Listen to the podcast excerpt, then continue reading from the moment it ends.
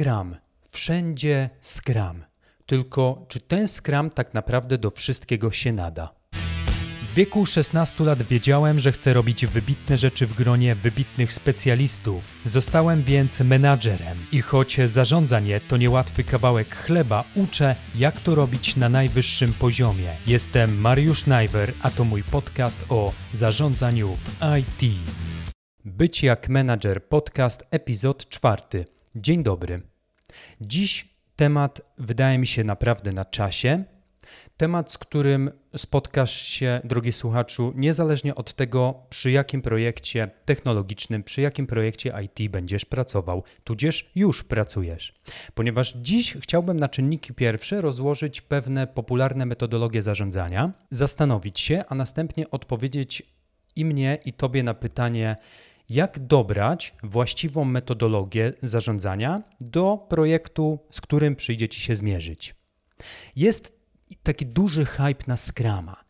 Wszędzie, gdzie nie rozmawia się o projektach IT, zaraz słyszymy pojęcie Scrum Mastera, Product Ownera. Wszyscy chcą robić i wdrażać produkty w sposób iteracyjny, dzielić kamienie milowe na fazy, na wdrożenia, na iteracje, na sprinty.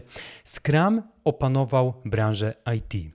Ale czy naprawdę jest tak, że ten Scrum pasuje zawsze i wszędzie do każdego projektu? Według mnie nie.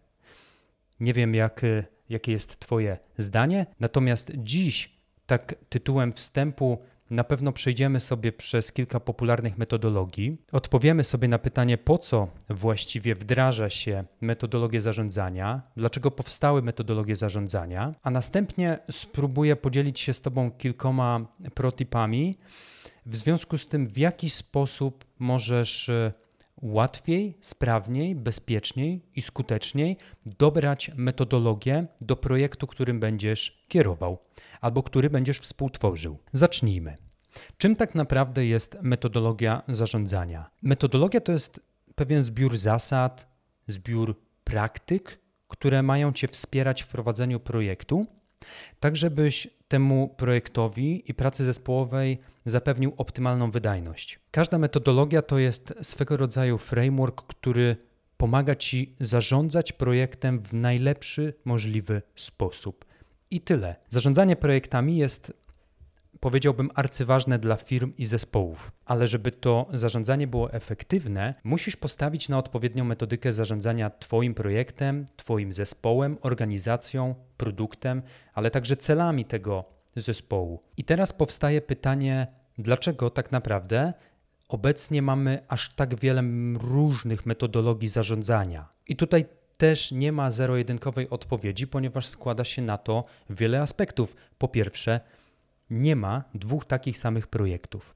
Po prostu nie ma. Każdy projekt jest e, swego e, rodzaju inny i ma pewne cechy, które go wyróżniają na tle innych pozostałych projektów.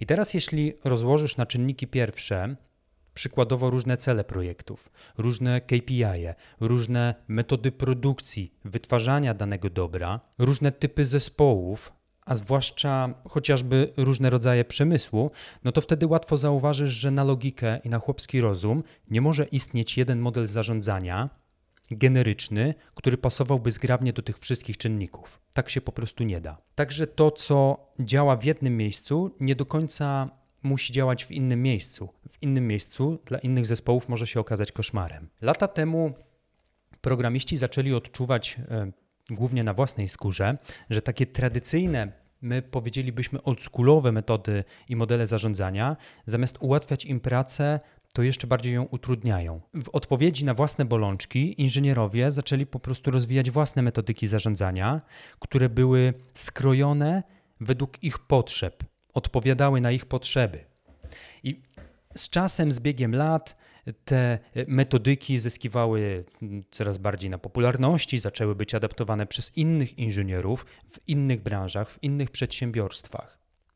W ten sposób kolejne organizacje zmieniały i dostosowywały te frameworki do swoich unikalnych potrzeb w projektach. No i tym sposobem, jak już możemy się domyślić, powstało wiele odmian, a nawet y, zupełnie nowych metodologii zarządzania, które różnią się od siebie w ogóle i w szczególe. Jeszcze zanim zacznę opowiadać o tym, jak wybieramy odpowiednią metodykę do projektu, to drogi słuchaczu, serdecznie dziękuję, że włączyłeś i ten podcast, i z góry dziękuję, jeśli słuchałeś także moich poprzednich podcastów, i będę stokrotnie wdzięczny, jeżeli w ramach takiej dżentelmeńskiej, niepisanej umowy między nami albo skomentujesz ten podcast na moim blogu byćjakmenadżer.pl, albo dasz mi znać w mediach społecznościowych, na przykład na Instagramie, tudzież na LinkedInie, czy podobał Ci się ten podcast i co potencjalnie mógłbym zmienić lub poprawić w moich przyszłych podcastach, to będę Ci serdecznie, serdecznie wdzięczny. Ja ze swojej strony e, to, co mogę ofiarować mm, i jaką wartość mogę Ci dostarczyć, no to staram się, aby była to wartość wykazana właśnie w takich podcastach, gdzie dzielę się protipami, różnymi praktycznymi wskazówkami do tego, jak zarządzać produktem lub projektem w branży technologicznej. Dzielę się tą wiedzą za darmo. E, z góry dziękuję, jeżeli także za darmo i bez e, zobowiązań e, podzielisz się ze mną swoim feedbackiem na temat tego podcastu. A więc, jak wybrać odpowiednią metodykę do projektu? I tutaj też na Twoją decyzję o wyborze właściwej metodyki wpłynie kilka czynników. Jednym z takich czynników będzie koszt i budżet. Należy sobie odpowiedzieć na pytanie, jakim budżetem w skali od 1 do 3 mamy do czynienia czy to jest mały budżet, średni budżet, czy to jest duży budżet, czy istnieje pewna przestrzeń do tego, żeby powiększyć budżet, jeśli będzie to konieczne, żeby więcej budżetu przepalić na wdrożenie e, pewnej metodologii zarządzania. A może tak naprawdę budżet jest stały i nie do ruszenia. I pewne metodyki, które wymagają większego nakładu finansowego do wdrożenia, z góry będzie trzeba odrzucić, chociażby z uwagi na brak e, finansów. Jaka jest wielkość zespołu? To też jest pytanie, które należy sobie zadać. Ile osób będzie zaangażowanych w projekt? Jaka będzie liczba interesariuszy, liczba inżynierów, deweloperów, liczba badaczy, jeżeli takowi są wymagani w projekcie? W końcu, czy zespół będzie kompaktowy i samoorganizujący się, czy bardziej rozciągnięty i rozsiany po całej organizacji? Kolejny czynnik. Jak jakie ryzyko możemy przyjąć albo na jakie ryzyko możemy sobie pozwolić. Czy to jest ogromny projekt z bardzo dużym wpływem na użytkowników, który musi być zarządzany niezwykle, ale to niezwykle ostrożnie, ponieważ mamy mały margines błędu, dla przykładu, jakieś aplikacje medyczne, które potencjalnie mają wykrywać mm, raka, chociażby, nie? wśród swoich użytkowników. Nie wiem, czy takie technologie istnieją, teraz mówię z głowy, nie sugerujcie się tym, ale wyobrażam sobie, że w bardzo takich wrażliwych, y, mm, przy pracy na wrażliwych danych, ten margines błędu, który możemy popełnić jako inżynierowie i menadżerowie zarządzający takim e, projektem tudzież produktem, jest bardzo mały. A być może jest to mniejszy projekt, w którym możemy sobie pozwolić na trochę więcej swobody, na trochę więcej eksperymentów. Kolejnym czynnikiem jest elastyczność. Czy jako project manager widzisz możliwość zmiany skopu, zmiany zakresu prac w trakcie trwania projektu? A co z finalnym produktem? Czy ten produkt już jest zdefiniowany? Jak ma wyglądać? Czy on się może zmienić, jeżeli taka potrzeba wyjdzie nam z badań? Kolejny czynnik timeline, czyli deadlines. Jak wiele rzeczy trzeba dowieść na szybko, a jak bardzo możemy sobie pozwolić na długotrwałą pracę nad produktem, żeby końcowy efekt był dopieszczony, wręcz wycyzelowany, wy, wy, wyniuśkany. Nie wiem, jak jeszcze mogę to e, określić. I ostatni czynnik, który teraz przychodzi mi do głowy, to współpraca z klientem lub y, szeroko pojętym biznesem. Jak bardzo nasz klient musi albo chce być zaangażowany w ten proces. Jak bardzo ty musisz albo chcesz angażować klienta w pracę. Te czynniki na pewno wpływają na dobór odpowiedniej metodologii do Twojego projektu. I teraz ważna rzecz to pamiętajmy, że są różne metodologie, ale one mają praktycznie zawsze ten sam cel. Mają ułatwić sukcesywne dowiezienie projektu do końca. Do tego czasu, zanim nie dowieziemy projektu, każda metodologia, tak naprawdę, niezależnie którą poweźmiemy, pomaga nam zarządzać procesem zespołu wzdłuż całej struktury firmy i całej komunikacji w firmie. I to jest taki wspólny mianownik dla wszystkich metodologii zarządzania. Chcę teraz e, w kilku słowach przejść przez kilka według mnie mm, bardzo popularnych metodologii zarządzania. Natomiast zaznaczę z góry, że nie będę opisywał od podstaw każdej z metodyk. To można łatwo wygooglować. O każdej metodyce opowiem więc tyle, ile trzeba, żeby pokazać, do jakiego projektu będzie najlepiej dopasowana. A na stronie byciakmanager.pl pod postem, gdzie opublikowałem ten podcast, znajdziesz także źródła, z których czerpałem wiedzę, informacje, oczywiście poza swoim doświadczeniem do e, dzisiejszego podcastu. Zacznijmy od Agile. Bardzo szerokie pojęcie. To jest metodologia zazwyczaj wykorzystywana przy wytwarzaniu oprogramowania. Tutaj chodzi o takie wspólne, cross-funkcjonalne podejście do ukończenia pracy i zaspokojenia e, wymagań e, biznesowych. Tutaj mówię o e, ukończeniu pracy nad danym produktem, serwisem, czy mówiąc ogólnie projektem.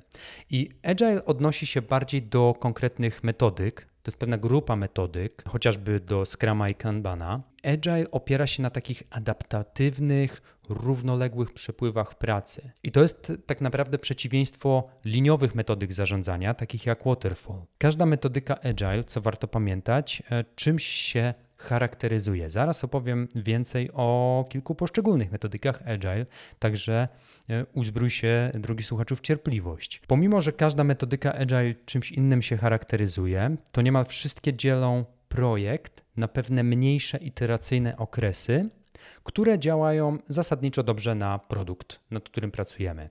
Jednym z takich agile'owych benefitów jest e, chociażby regularne iteracyjne testowanie funkcjonalności, nad którymi pracujemy.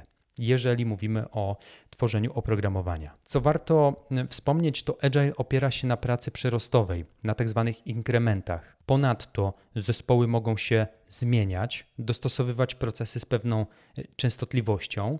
Z kolei, mówię to teraz dla kontrastu, taki waterfall, czyli liniowa metodyka, to bardziej stały set, jakaś grupa zasad, które są nieelastyczne, których nie powinniśmy zmieniać. Metodyki Agile zachęcają zespoły do pewnych zmian i usprawnień, jeżeli zespół widzi taką potrzebę. To też jest istotne. I z racji tego, że Agile jest bardzo adaptatywnym, tudzież adaptacyjnym modelem zarządzania, sprawdzi się w następujących projektach. Tam, gdzie wymagania od biznesu mogą się zmieniać, chociaż oczywiście warto unikać częstych zmian.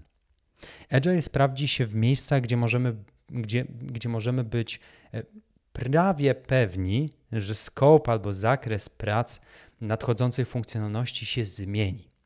Lub w drugą stronę, kiedy nie możemy być 100% pewni co do scope'u czy zakresu prac. Agile sprawdza się także w miejscach, gdzie częścią tego procesu wytwórczego będą różne badania, różne eksperymenty, E, testowanie, szukanie właściwej drogi rozwoju dla produktu.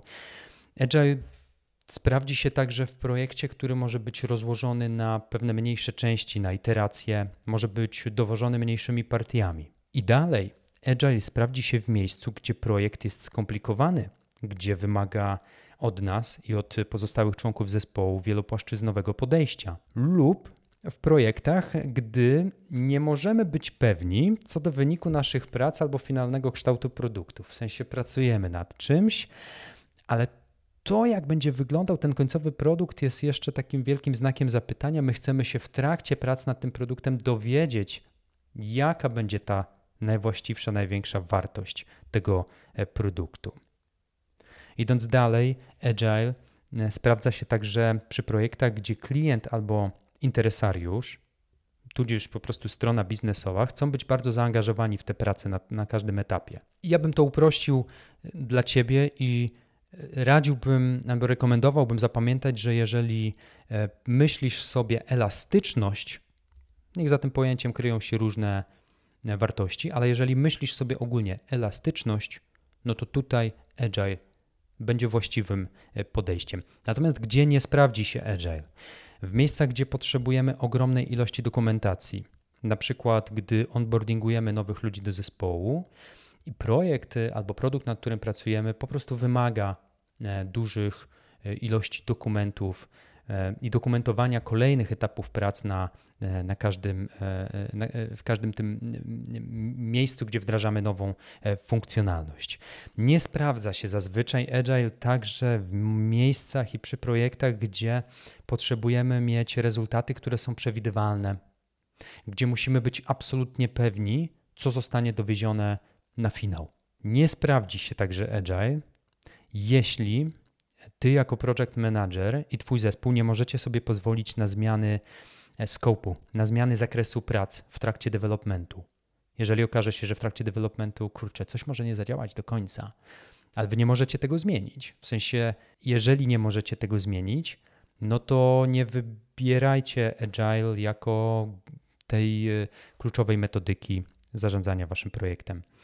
Aż w końcu, gdy nie masz wokół ludzi, którzy potrafią się sami motywować do pracy, to nie jest jakieś takie must have wymaganie, ale Agile raczej jest dla zespołów samoorganizujących się i tych, które mogą się samo motywować do stałego polepszania i usprawniania tego procesu wytwarzania oprogramowania. Aż w końcu, jeśli masz jasno określone przez biznes deadlines, których musisz się sztywno trzymać, te deadlines są nieprzesuwalne, nienegocjowalne, no to lepiej nie idź w Agile.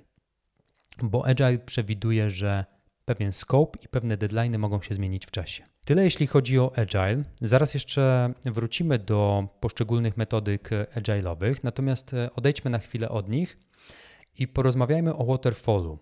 Otóż waterfall jako stricte liniowa e, metodyka zarządzania projektem Powstał tak naprawdę w budownictwie i w, manu w manufakturze, w branżach, gdzie jedna faza prac musi zostać w pełni ukończona, zanim rozpocznie się kolejna faza prac. Dla przykładu, czy możesz postawić dach, jeśli nie zbudowałeś jeszcze ścian budynku? No, konstrukcję dachu jako tako zrobić można, ale nie zawiesisz jej w powietrzu. Musisz najpierw postawić ściany, pewne fundamenty, żeby na nich zawiesić i usadowić dach. I o tym traktuje Waterfall, o pewnej liniowości wytwarzania dobra dla klienta, dla użytkownika. Waterfall zakłada, że nie możesz cofnąć się do poprzedniej fazy, jeżeli ukończyłeś kolejną. Każda korekta poprzedniej fazy wymaga bowiem tego, żebyś ten cały proces rozpoczął od nowa. Są takie domyślne fazy, w Waterfallu. Pierwszą fazą jest System and Software Requirements i to jest zebranie wymagań, bardzo dokładne, bardzo szczegółowe, nie pozostawiające wątpliwości ani pytań, zebranie i zdokumentowanie wymagań co do tego, jaki powinien być finalny kształt produktu lub projektu, nad którym pracujesz. Drugą fazą analizy. Trzeba te wszystkie wymagania bardzo dokładnie przeanalizować, omówić z zespołem, Różnie się nazywa tą fazę, albo faza analiz, albo faza refinementu, albo faza elaboracji. Kolejną fazą, kiedy już analizy zakończą się pomyślnie i dojdzie się do konsensusu i pełnego zrozumienia pomiędzy e, działem technicznym a biznesem, no to jest design, czyli trzeba zaprojektować te wymagania biznesowe. I dopiero później, wyobraź sobie, następuje faza koderska, powiedziałbym e, tak skrótowo, gdzie kodzi się wszystkie wymagania, bazując także na designach. Po fazie kodowania, po codingu oczywiście mamy fazę testów, sprawdzania, jak to działa, czy my naszą robotę wykonaliśmy poprawnie i należycie, czy nic nam się nie wysypuje po drodze. No i na samym końcu jest operations, czyli wiadomo tutaj wdrożenie danego dobra na rynek, do klientów, do użytkowników. Ten nacisk na liniowość tych postępów prac w Waterfallu jest, powiedziałbym, centralnym punktem tej metodologii. On jest niezmienialny. Wymagania muszą być przez to bardzo jasne i bardzo dokładnie omówione już od samego początku, jeszcze zanim uruchomimy kolejną fazę prac nad produktem. I w tej metodzie najpierw zbieramy i dokumentujemy wymagania, a dopiero potem udostępniamy je członkom zespołu. Dodatkowo, co myślę warto pamiętać, to to, że zespół dokumentuje pracę po każdej fazie projektu. Nie na sam koniec, kiedy już e, zrobiliśmy wszystko i to, co zrobiliśmy, po prostu działa, tylko po każdej fazie projektu ta dokumentacja musi powstać. I ta dokumentacja jest piekielnie ważna. Mówię już po raz czwarty o tym, wspominając o tej metodologii, ale To jest naprawdę istotne e, w podejściu waterfallowym. Jeśli któryś z pracowników odejdzie na przykład z firmy w trakcie trwania projektu, to wskazany zastępca na jego miejsce powinien być w stanie kontynuować pracę swojego poprzednika zaraz po tym, jak zapozna się z dokumentacją. Ta dokumentacja to musi być know-how kompletny, stuprocentowy od początku do końca tego, jak wygląda projekt i w którym kierunku dążymy. I Waterfall sprawdzi się w związku z tym, co powiedzieliśmy w następujących projektach, tam gdzie projekt jest realizowany w sposób liniowy, czyli chcemy przejść od punktu A przez punkt B aż do punktów X, Y, Z. I w projektach, gdzie nie ma możliwości cofnięcia się do poprzedniej fazy, tak żeby zmienić na przykład początkowe wymagania. No i teraz rodzi się pytanie, które to są te liniowe projekty. Najczęściej są to duże projekty, gdzie biznes daje rygorystyczne deadlines, których trzeba po prostu przestrzegać. To są pewne projekty powtarzalne, na przykład e, budowanie tego samego produktu po raz któryś, ale dla innego klienta. Projekty, gdzie szanse na zakończenie czymś nowym, jakimś nowym rezultatem są relatywnie małe. Jakby robiliśmy to, ten produkt już wiele razy, musimy go zrobić po raz kolejny e, i trzymać się deadline'ów. Tutaj nic nie zmieniamy, nie jest to dla nas mm, eureka, nie odkrywamy koła na nowo. Także w projektach, gdzie cel jest jasno zdefiniowany i wiemy, że na pewno się nie zmieni w przyszłości. Produkt, tudzież serwis, usługa, którą musimy wytworzyć, pewne dobro jest ustalone z góry i ono się nie zmieni. Ono ma wyglądać dokładnie tak, jak sobie ustaliliśmy. W projektach, gdzie prace są przewidywalne, no ale to samo przez się. E, jeżeli mamy z góry ustalony e, produkt, wygląd, ten finalny kształt e, produktu, to łatwiej jest przewidzieć te prace na poszczególnych etapach. Waterfall sprawdza się także w branżach, które wymagają obszernej dokumentacji i takiego dokładnego trakowania postępu prac. Jeżeli to jest liniowy proces, to nieco łatwiej i szybciej jest nam e, sprawdzić, na jakim etapie jesteśmy. Po prostu sprawdzimy na timeline, sprawdzimy na statusy prac i wiemy, aha, tak wygląda projekt, tu jest początek, tu koniec, a my jesteśmy w tym miejscu. Także Waterfall może się sprawdzić w miejscach, jeżeli chcesz wciągnąć jako project manager kolejne osoby do projektu w trakcie jego trwania. Tak, żeby przyspieszyć pracę. Czyli jeżeli mamy dobrze skrojoną dokumentację, prace są liniowe, znamy scope, nie mamy po drodze żadnych badań, żadnych niewiadomych, ale chcemy nieco przyspieszyć, to potencjalnie jest duża szansa, że jeśli masz waterfall, to możesz wciągnąć kolejne osoby do projektu, rozdzielić te prace tak, żeby one e, postępowały szybciej. Ale pamiętajmy, że waterfall nie sprawdza się wszędzie, tak jak zresztą pozostałe metodyki. Otóż nie sprawdzi się na pewno w projektach, które są narażone na zmiany, gdzie mamy sporo niewiadomych. Nie sprawdzi się także waterfall w projekcie, jeśli nie posiadamy kompletnego obrazu wszystkich wymagań, zanim wystartujemy z projektem. Także tam, gdzie potrzebujemy adaptować nowe rozwiązania, nowe technologie w trakcie trwania naszego procesu, no to waterfall nie jest idealnym rozwiązaniem. I podobnie, gdy produkt musi być testowany w czasie implementacji na różnych etapach, aby na bieżąco zbierać feedback od użytkowników, to także Waterfall nie wspiera tego typu działań. Pamiętaj o tym, a żaden Waterfall nigdy nie będzie ci straszny. Kanban. Kolega Kanban, o którym pewnie niejednokrotnie już słyszałeś. Wiele osób często ustawia Kanban naprzeciw Agile i nawet można spotkać takie artykuły w sieci Kanban versus Agile, ale to jest nieprawda, ponieważ Kanban to jedna z agile'owych metod y, zarządzania. I Kanban dąży do powiedzmy lepszego koordynowania i takiego balansowania e, pracy wraz y, z taką e, pojemnością i przepustowością pracowników. Brzmi teraz troszkę jak masło maślane, troszkę takiego mm, korporacyjnego bullshitu rozsiałem, ale już wyjaśniam. Otóż koncepcja Kanbana została rozwinięta w fabrykach produkcyjnych Toyoty, mniej więcej w latach 40. ubiegłego wieku. I ta metodyka okazała się dla, wtedy dla Toyoty na tyle elastyczna, że zaczęto ją wykorzystywać także w innych branżach. I Kanban wykorzystuje pewne pryncypia agile, ale implementuje je do siebie w nieco inny, konkretny sposób. Otóż mamy kanbanowy board, tablicę kanbanową, która odzwierciedla pewien workflow zespołu. I ta tablica kanbanowa jest podzielona na kategorie prac do zrobienia, czyli to do, w trakcie, czyli in progress, oraz na prace ukończone, czyli done. Zespół oczywiście może dodawać kolejne kategorie albo statusy, jeżeli uzna to za zasadne, żeby lepiej wizualizować ten proces e, prac nad e, powiedzmy oprogramowaniem, a każde zadanie jest kolejno przesuwane z jednej kolumny do następnej, aż do momentu ukończenia. Czyli rozpoczynamy pracę nad zadaniem, ono jest w to do, działamy na nim, jest in progress, kończymy je robić, jest done. Tak w największym uproszczeniu wygląda Kanban. I dzięki temu, dzięki takiemu podejściu, cały zespół jest jednakowo informowany o tym, jaki jest postęp pracy w projekcie. Patrzysz na taką tablicę i widzisz, kto jest na jakim etapie ze swoim zadaniem. Natomiast, i tu dochodzimy do pewnego clue i rzeczy bardzo istotnej, jeśli mówimy o Kanbanie. Jest pewien limit tasków, czyli zadań, które mogą być jednocześnie w kolumnie in progress. To jest tak zwany VIP limits, Work in Progress Limits. Jeśli zespół widzi gdzieś wąskie gardło, e, to do momentu ukończenia obecnych tasków pozostałe taski nie mogą być rozpoczęte. Jeśli ustalimy na początku, że maksymalnie możemy mieć in progress, czyli w trakcie pięć różnych zadań, to my się tego trzymajmy.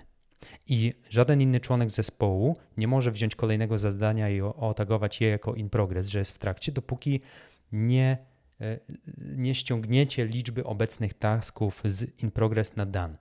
I wtedy ten członek zespołu, który ma wolne przebiegi, może ewentualnie pomóc koledze z zespołu, aby e, szybciej zakończyć inne zadanie.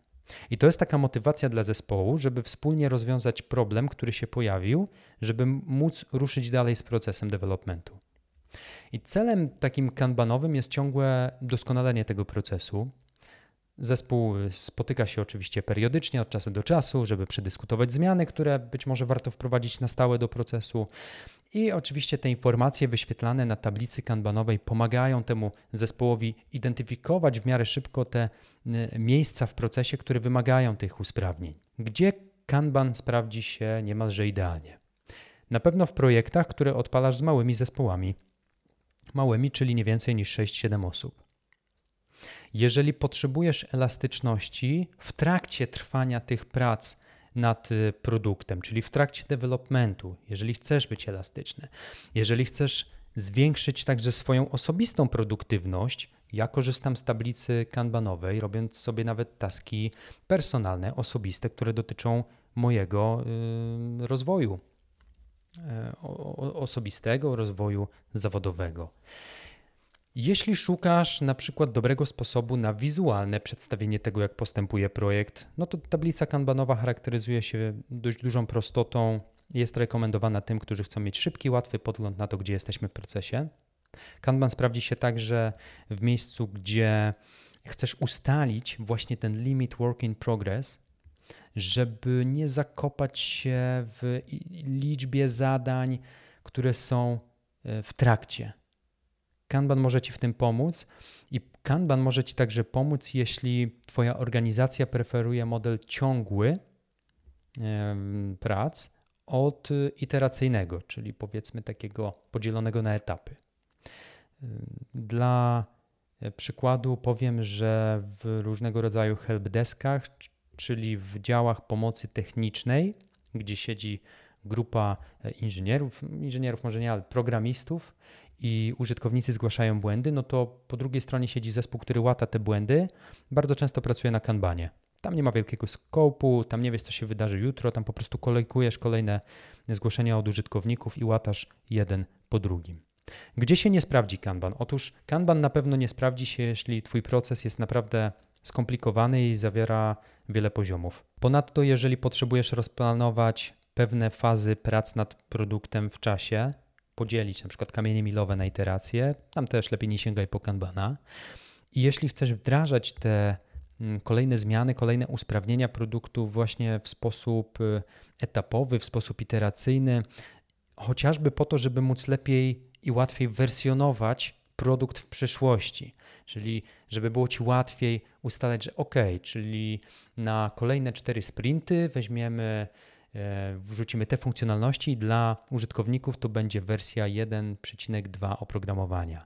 A teraz pomyślmy, co wrzucimy do wersji 1 1, nie wiem, kropka 3 i tak dalej, i tak dalej. Jakby Kanban nie zakłada iteracyjności. Jeżeli takiej potrzebujesz, to nie idź w Kanban. Ale już przechodzimy do iteracyjności, ponieważ płynnie wchodzimy do e, świata Scrama. No i pogadajmy o tym Scramie, o którym wspomniałem na początku. Jakie ten słynny Scrum ma w ogóle wyróżniki. Ja troszkę mówię pół ironią, pół serio. Ja jestem ogromnym miłośnikiem Scrama, ale czasem drwię z tego, jak ludzie przewartościowują tego Scrama. Oni tak naprawdę nie potrzebują tego Scrama, ale implementują go do procesu na siłę, tylko dlatego, że gro ich znajomych e, też im to rekomendowało. No i wszyscy e, się chwalą później. Opisy organizacji na stronach internetowych brzmią, że my jesteśmy agile, my wdrożyliśmy Scrum i dlatego jesteśmy tacy super. Ale Scrum nie świadczy o tym, że organizacja jest super, bo mógł zostać wdrożony do miejsca, gdzie nie był w ogóle potrzebny. Wracając do wyróżników Scrumowych. W przeciwieństwie do Kanbana, który jest skupiony na usprawnianiu procesu, Scrum to jest pewna metodyka, która pomaga zrobić więcej pracy szybciej, ale za pośrednictwem sprintów. To jest oczywiście agile'owa metodologia, co już wiecie, która zawiera tak zwane inkrementy, pewne wartości dla użytkownika, dla odbiorców tego, co robimy. I najczęściej Scrum spotykamy przy projektach, które opierają się na bardzo skomplikowanych pracach badawczo-rozwojowych. Zespoły Scrumowe dodatkowo są małe, one muszą być małe, i mogą pracować niezależnie od innych zespołów. To też jest bardzo ważne i to jest to miejsce, gdzie pojawia się wiele patologii w organizacjach. Organizacja dzieli duży zespół na mniejsze. Te małe zespoły wszystkie są cholernie zależne od siebie. Jak jeden e, zespół puści bąka, to drugi zespół na pewno to poczuje. Ale taka organizacja, e, która nie grzeszy powściągliwością, będzie mówiła, że oni są Agile Scrum, ponieważ mają małe zespoły deweloperskie. Tylko tak długo, jak te zespoły są piekielnie zależne od siebie, tak długo tego skrama tam nie będzie. To jest patologia quasi-skramowa. Najczęściej w skramie wykorzystuje się sprinty, w sumie to zawsze, żeby wykonać konkretną robotę. Często te sprinty mają dwa tygodnie, chociaż to też jest rzecz umowna. Bywają sprinty tygodniowe, bywają trzytygodniowe, miesięczne, trochę długie, ale też się z takimi spotykałem. Sprinty natomiast są zaplanowane z wyprzedzeniem. Przeprowadza się sprint planning, w czasie którego zespół tworzy backlog sprintu i następnie odpala się sprint i deweloperzy z tego backlogu sprintowego biorą sobie zadania na tapetę, którymi się zajmują i nad którymi pracują. Z kolei zadania z tego backlogu muszą być oczywiście zrobione w trakcie tych dwóch tygodni. To jest założenie. Skoro to jest sprint backlog, no to to jest backlog, który dotyczy, który ma się rozpocząć i zacząć w ramach tego konkretnego, na przykład dwutygodniowego sprintu. To jest umowa wewnątrzzespołowa. Oczywiście mamy też te codzienne 15-minutowe spotkania zespołu.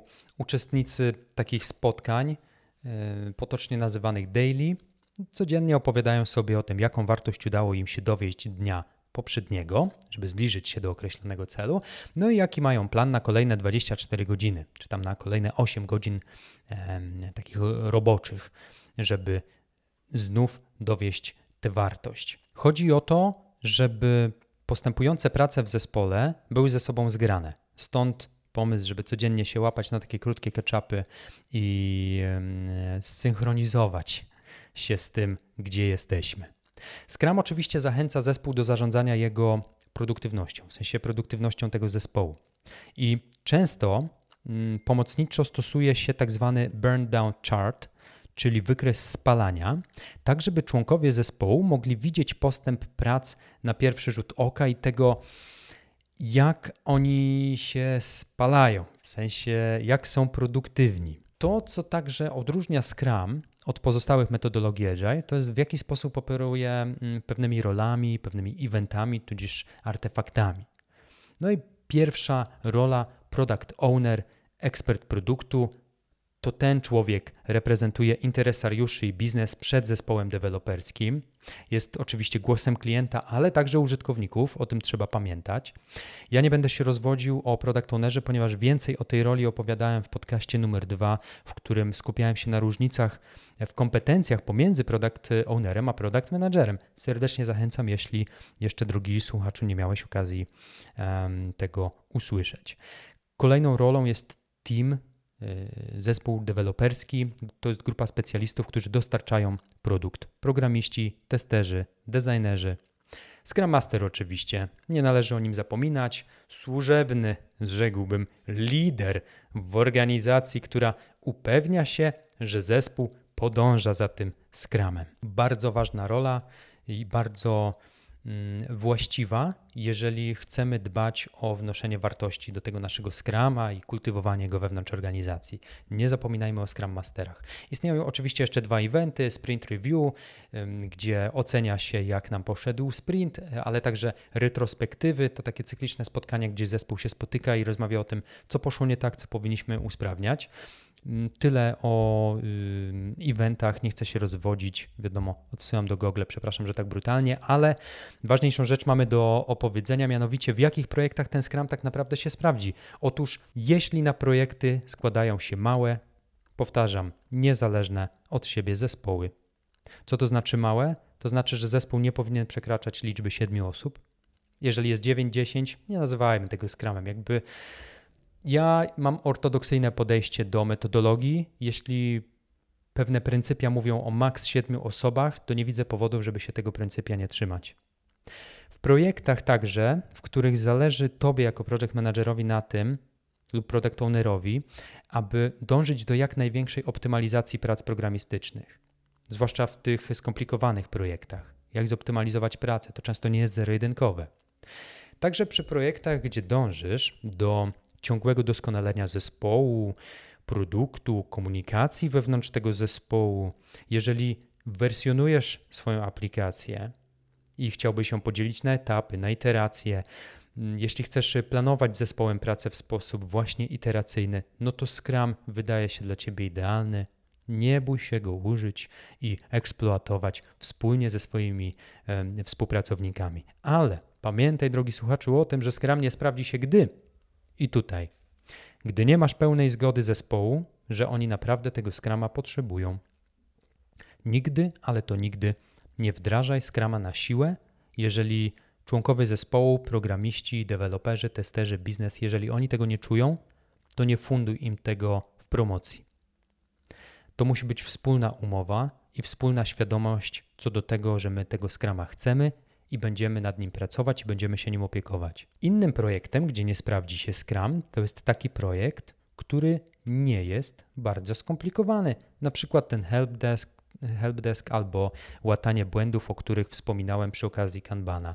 Tam, gdzie Kanban może, Scrum nie musi. Tak bym uprościł te podejście.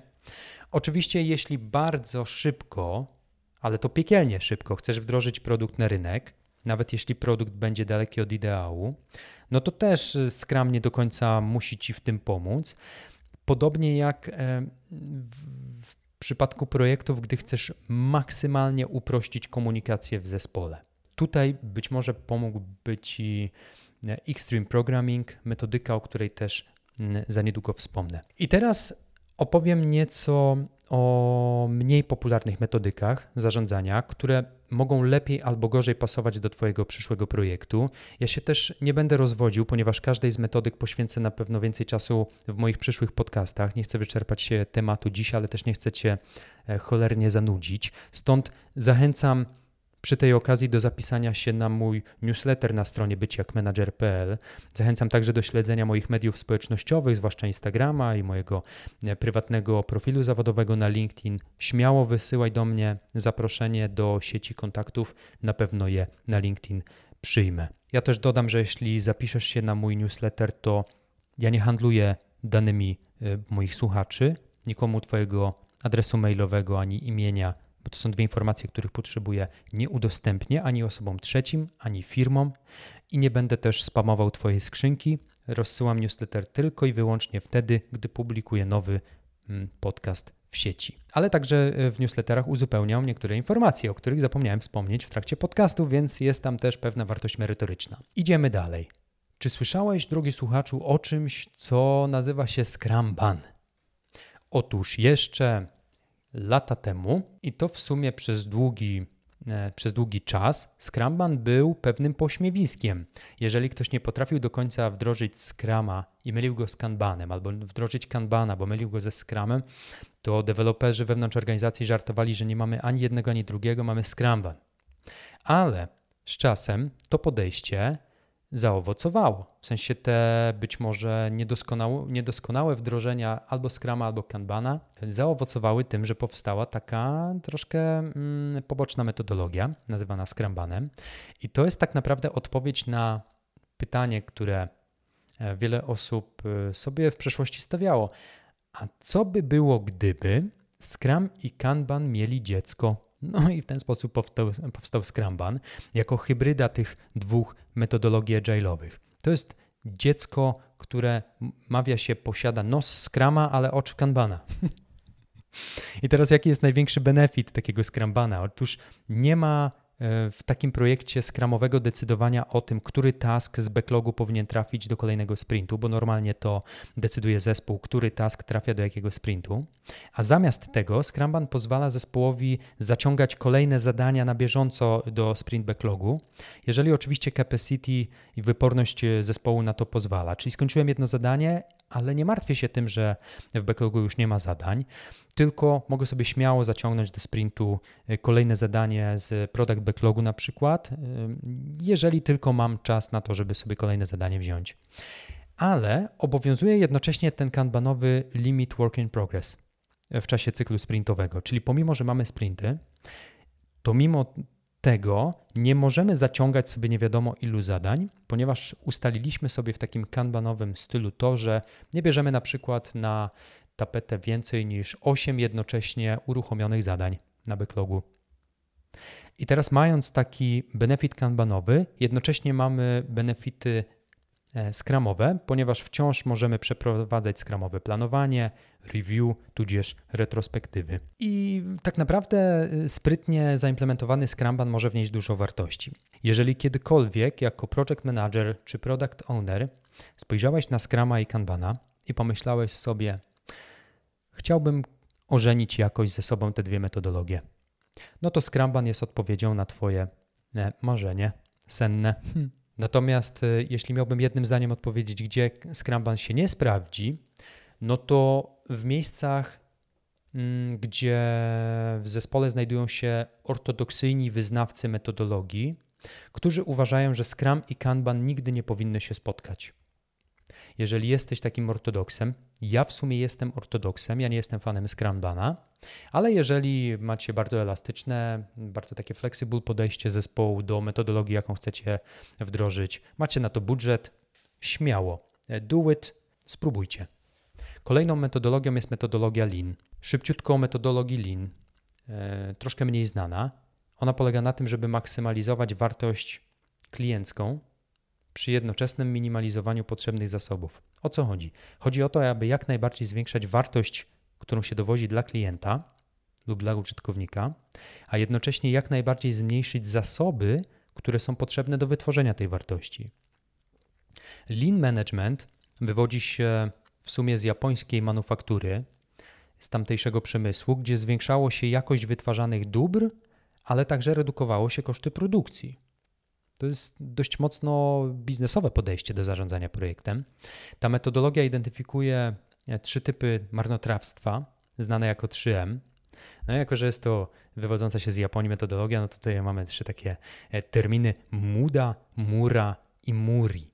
No i muda zakłada, że należy się pozbyć z produkcji wszystkiego, co kradnie czas, co kradnie pieniądze, co kradnie zasoby, a co tak naprawdę nie wnosi wielkiej wartości dla końcowego produktu.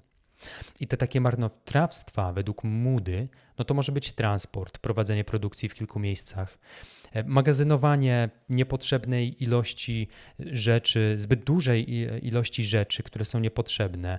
E, mogą to być jakieś e, fizyczne dobra, które firma musi utrzymywać, a te z kolei długo czekają na swój finał. Kolejnym takim marnotrawstwem jest oczekiwanie. jeśli firma musi czekać, aż maszyna skończy jakąś pracę, albo musi czekać na materiały, które muszą dojechać, albo musi czekać na cokolwiek, to jest to marnotrawstwo i trzeba to zlikwidować.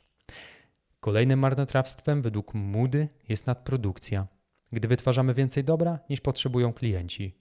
No i później musimy to magazynować, musimy o to dbać. To kosztuje czas, to kosztuje pieniądze. Jest jeszcze taki zwrot overprocessing. On pojawia się wtedy, kiedy wdrażamy kolejne procesy do produkcji, chociaż tak naprawdę my ich nie potrzebujemy. No to po co my je wdrażamy? Na siłę? Żeby menadżerowie, którzy wdrażają procesy, mogli pokazać, że coś robią w naszej firmie? Zlikwidujmy procesy, których nie potrzebujemy. No i kolejnym takim marnotrawstwem są defekty, czyli gdy wytwarzamy produkty, które wymagają poprawek, które zawierają błędy. To też kradnie czas i pieniądze. Z kolei mura to jest eliminowanie pewnych rozbieżności, które występują w przepływie pracy na poziomie różnych terminów, różnych operacji. Wyjaśniam. Uspójnienie rozjazdów w procesie, żeby wszystko szło płynnym tempem. Podam przykład. Wyobraź sobie, że publikujesz magazyn lifestyle'owy, masz pewien deadline. Ten deadline e, mówi o tym, że w ciągu dwóch miesięcy magazyn musi pójść do druku. I teraz, jeżeli zauważysz, że edytor spędza zbyt wiele czasu na edytowaniu samej treści, to może być jakiś dziennikarz, jakiś redaktor, no to siłą rzeczy, jeżeli jedna osoba na początku procesu, jest to dziennikarz lub edytor, spędza za dużo czasu na wartości merytorycznej, no to wtedy zespół designerski, który musi to jeszcze ładnie zaprojektować, będzie miał siłą rzeczy mniej czasu na zaprojektowanie tego przed wypuszczeniem magazynu do druku. Ta filozofia mura w tym e, lean management zakłada, że wtedy wykonasz pewną magię, która sprawi, że ten edytor będzie mniej czasu spędzał na edycji, tak żeby ten zespół designerów miał tyle samo czasu na e, projektowanie, co edytor miał na edytowanie. No i ta trzecia filozofia, czyli Muri, to jest pozbycie się przeładowania żeby nic nie spowalniało zespołu. I to dotyczy na przykład menadżerów albo biznes ownerów, którzy teoretycznie wywołują niepotrzebny stres wśród pracowników i ten stres mogą wywoływać przez słabą organizację pracy, przez niejasne zasady pracy, przez y, korzystanie z niewłaściwych narzędzi. Usprawnij pracę tych menadżerów albo pozbądź się tych menadżerów. To jest bardzo brutalne, ale to jest też bardzo skuteczne. Gdzie sprawdzi się lean? Lean management sprawdzi się w miejscach, gdzie szukasz pewnego zbioru zasad, które pomogą ci wyciąć zbędne rzeczy z procesu i zoptymalizować przepływy w firmie. Przy projektach, gdzie zawsze starasz się poprawiać i zwiększać, zwiększać jakość tego, co oferujesz swoim klientom. No i oczywiście przy projektach, gdzie chcesz maksymalnie obniżyć koszty produkcji. Lean Management może Ci w tym pomóc. Natomiast gdzie się nie sprawdzi? No, w miejscach, gdzie nie posiadasz budżetu na wdrożenie tej metodologii. Tutaj ważna rzecz, o której chcę wspomnieć. Nawet y, jeżeli w teorii Lean Management mówi o redukowaniu kosztów, no to już samo jego wdrożenie do organizacji, do firmy może być sporym kosztem. Oczywiście jest to koszt jednorazowy, Raz dobrze wdrożona metodologia będzie e, procentować na przyszłość przez kolejne lata, ale ten koszt trzeba podjąć, więc pamiętajmy też o kosztach wdrażania metodologii. Nie sprawdzi się lean management w miejscach, gdzie to, co robisz, wymaga e, prac badawczych i takiego bardzo elastycznego podejścia do wytwarzania dóbr dla klienta. Także w miejscach, gdzie lubisz eksperymentować i gdzie masz mm, pewien budżet, nawet większy, na poszukiwania, na robienie researchu, na analizowanie rynku, na poszukiwanie tej idealnej, być może najlepiej dopasowanej chociażby metodologii. Jeżeli masz więcej elastyczności, to nie musisz się wcale lean managementem tutaj zamykać w te ramy takie bardzo biznesowe, bardzo skrojone pod produkcję. Six Sigma, przedostatnia metodologia, o której chcę wspomnieć. E, Six, Six Sigma troszkę ciężka do wymówienia, Six Sigma to metodologia zarządzania projektami, o której tak naprawdę jako pierwsi opowiedzieli światu inżynierowie Motorola. I to było w 1986 roku ubiegłego wieku, czyli rok przed moimi narodzinami, bo ja jestem rocznikiem 87. I ta metodologia, ja tutaj tylko dwa słowa o niej powiem, bo mm, nie chcę poświęcać jej zbyt wiele czasu. Ona zakłada zwiększanie jakości poprzez y, zmniejszenie liczby błędów w procesie. W skrócie, najpierw zidentyfikuj to, co nie działa i usuń to z procesu. I Six Sigma stosuje mm, pewne jakościowe metody zarządzania, zarówno takie empiryczne, jak też statystyczne. Oczywiście ta metodologia uznaje ekspertyzy specjalistów tych metod, bo tak naprawdę każdy projekt Six Sigma, który jest realizowany w ramach organizacji, odbywa się według pewnej określonej mm, sekwencji i zbioru etapów, no i ma konkretne wartości docelowe, na przykład skrócenie czasu cyklu procesu, zmniejszenie zanieczyszczenia, zmniejszenie kosztów, zwiększenie zadowolenia klientów i zwiększenie zysków chociażby. Skupia się bardziej dokładnie na pewnych metrykach, które chcemy przepracować i e, jeszcze bardziej usprawnić. Jednym zdaniem Six Sigma sprawdzi się przy projektach, gdy mówimy o bardzo dużej organizacji, która chce stale polepszać jakość oraz e, efektywność produktu, ale przede wszystkim zespołu. I ta organizacja bazuje w głównej mierze na metodologii data-driven, czyli opartej na danych. Ostatnia metodologia, która jest jedną z moich ulubionych, muszę przyznać. Nie miałem zbyt wiele okazji w życiu, żeby wdrażać tę metodologię do zespołów, ale uważam, że ma dość duży potencjał, ponieważ wierzę, że siła tkwi w prostocie. Tą metodologią jest Extreme Programming, w skrócie XP, a po polsku programowanie ekstremalne. I to jest metodologia dedykowana głównie wytwarzaniu oprogramowania. I ona kładzie nacisk na pracę zespołową wzdłuż całej organizacji, to jest od menadżerów przez klientów na deweloperach kończąc. I tutaj zespoły muszą być samoorganizujące. Jest takie pięć zasad, które definiuje ta metodologia programowania ekstremalnego. Pierwszą zasadą jest prostota, drugą jest komunikacja, najlepiej twarzą w twarz, trzecią jest feedback, czyli obiektywne ocenianie się nawzajem. Czwartą zasadą jest szacunek. Traktujemy się z szacunkiem, niezależnie od statusu i e, pozycji w firmie. No i ostatnią zasadą jest odwaga. Musimy mieć odwagę, żeby działać dynamicznie, działać razem, być szczerymi, feedbackować się nawzajem, trzymać tą komunikację, pilnować prostoty naszej pracy. To wszystko wymaga odwagi. I w przeciwieństwie do Scrama, Extreme Programming pozwala na ciągłe zmiany w roadmapie albo w bieżącym planie prac. Tak naprawdę nie chcę powiedzieć, że wszystkie chwyty dozwolone, ale powiedziałbym, że wszystkie chwyty dozwolone, jeśli mieszczą się w ramach tych pięciu zasad. Funkcjonalności, nad którymi pracujemy, one nie muszą być idealne. My nie musimy mieć dopieszczonego produktu, który chcemy wypuścić na rynek.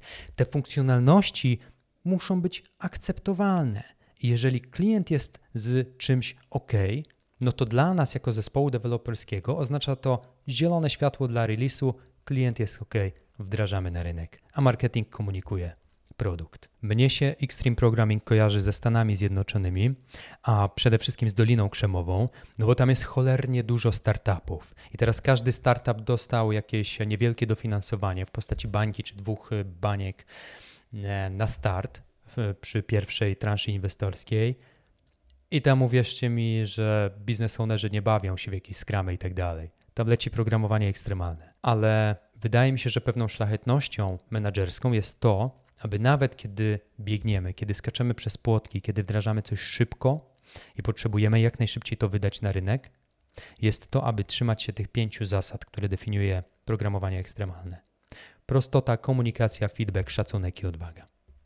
Gdzie sprawdza się XP? XP sprawdza się w miejscach, gdzie chcemy pielęgnować pracę zespołową. I drugie e, takie założenie, e, przy którym sprawdza się programowanie ekstremalne, to jest wtedy, kiedy masz niewielki zespół, który, i to jest niemalże konieczne, pracuje w tej samej strefie czasowej, a idealnie, jeśli pracuje w tym samym biurze, kiedy nie masz pracy zdalnej, ponieważ no, ta komunikacja twarzą w twarz, ten duży nacisk na komunikację, na prostotę, zakłada, że my nie chcemy sobie w żaden sposób życia biurowego komplikować. Mały zespół, to samo biuro, ta sama strefa czasowa, najlepiej nawet ten sam język. My po prostu chcemy zadbać o jak największą prostotę. I jesteśmy odważni, żeby to zrobić.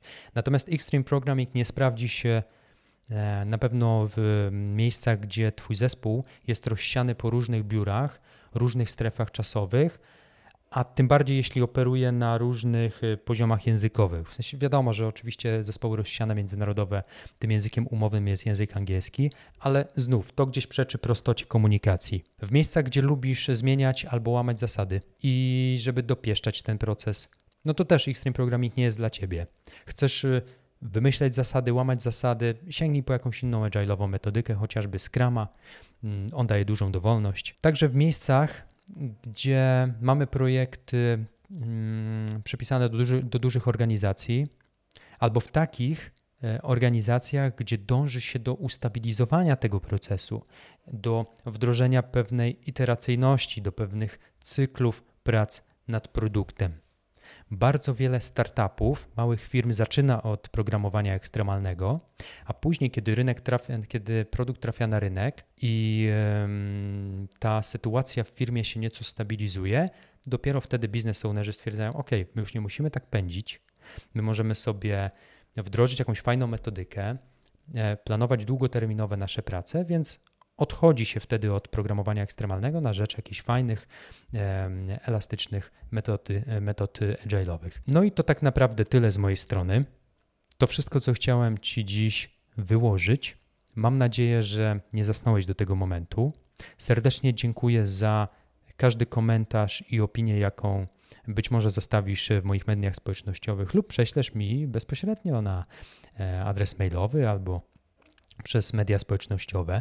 Zachęcam jeszcze raz do zasubskrybowania mojego newslettera na stronie i tutaj obiecuję po raz kolejny, że nie wykorzystam Twojego adresu mailowego w żaden nieprzyzwoity sposób. Na dziś dziękuję. Będę serdecznie wdzięczny, jeżeli e, uznasz, że wyczerpałem temat, ale także będę wdzięczny, jeśli uznasz, że ja tego tematu nie wyczerpałem i powinienem zrobić dogrywkę.